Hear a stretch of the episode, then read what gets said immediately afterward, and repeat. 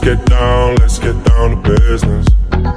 Give you one more night. What's good, everybody? Welcome back to Just My Opinion. I'm your host, Eric Miner, and we're diving right into USA basketball. What happened last night? They lost to the Nigerian team.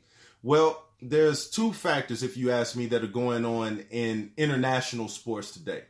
Number one, when you talk about USA basketball, Team USA, you you automatically compare them to the original dream team and it's unfair but that's just how basketball is. Every olympic team is going to be compared to the 92 dream team.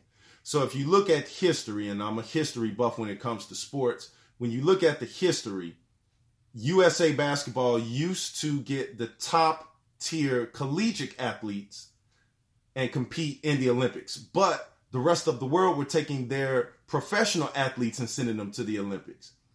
The USA got tired of that. They said, okay, if you're sending your best, we're going to send our best. Thus, they came with the Dream Team. Um, and the Dream Team was blowing everybody out by, you know, 50 and 60 points, of course.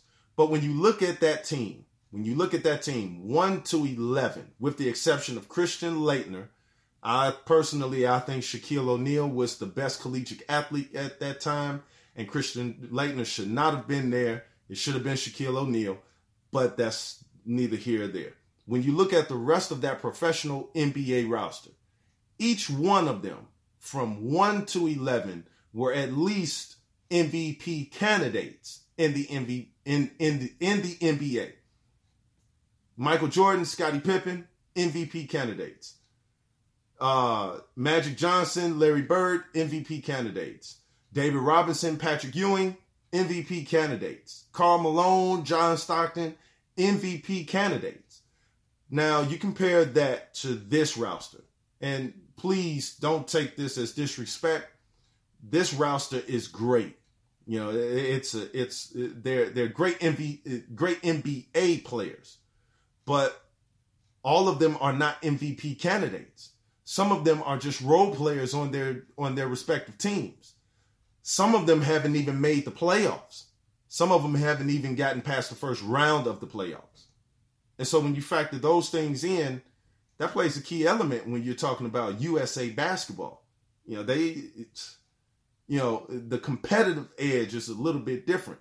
You also want to add this. You want to add this factor. Now back then, you know, in the 90s, it used to be maybe one or two international players in the NBA, period. Maybe, you know, Toni Kukoc, Drazen Petrovic, uh, Cedric Sabonis, um, you know, one, two, or three in the entire league. Now you have at least one international player on every NBA team. At least one.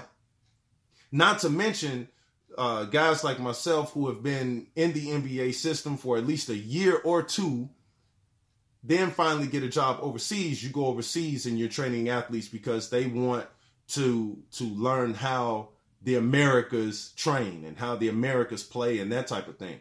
And so now the the world has opened up uh, to to NBA basketball global NBA basketball has made a dynamic impact, but it also is affecting USA basketball. Um, basketball without borders, you know, we're all going out, we're training the world how to play.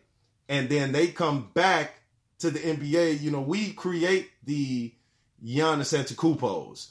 You know, we create those guys, the the Serge Ibakas. We go and we do basketball camps over there and we're creating these guys, and then these guys make it to the NBA, and then when the Olympics come, they go back to their respective country and they re- represent their country. And so when you've played against the top tier talent, playing against the best makes you better. And so, you know, we've been in practice together all season, all season long.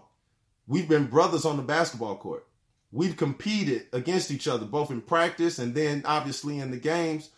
I'm competing against the best every day. So when the Olympics come, I'm going home. I'm sharing all of that knowledge with my with my country team on how to beat the USA. Now, can the USA win? They'll. It's going to be a struggle. I think they'll win it, They're obviously expected to win it uh, on international on in well, excuse me, on American standards. They're expected to win, but on international standards, these guys are like we have a chance to beat them. Um, it's a great roster, great coaching staff. They'll figure it out, but it's not going to be an easy run. They're not going to just run through the Olympics and, and win by 50 and 60 points. It's going to be a challenge. It's going to be a challenge. All right, I got to go. It's just my opinion. I'm your host, Eric Miner. So let's get down, let's get down to business.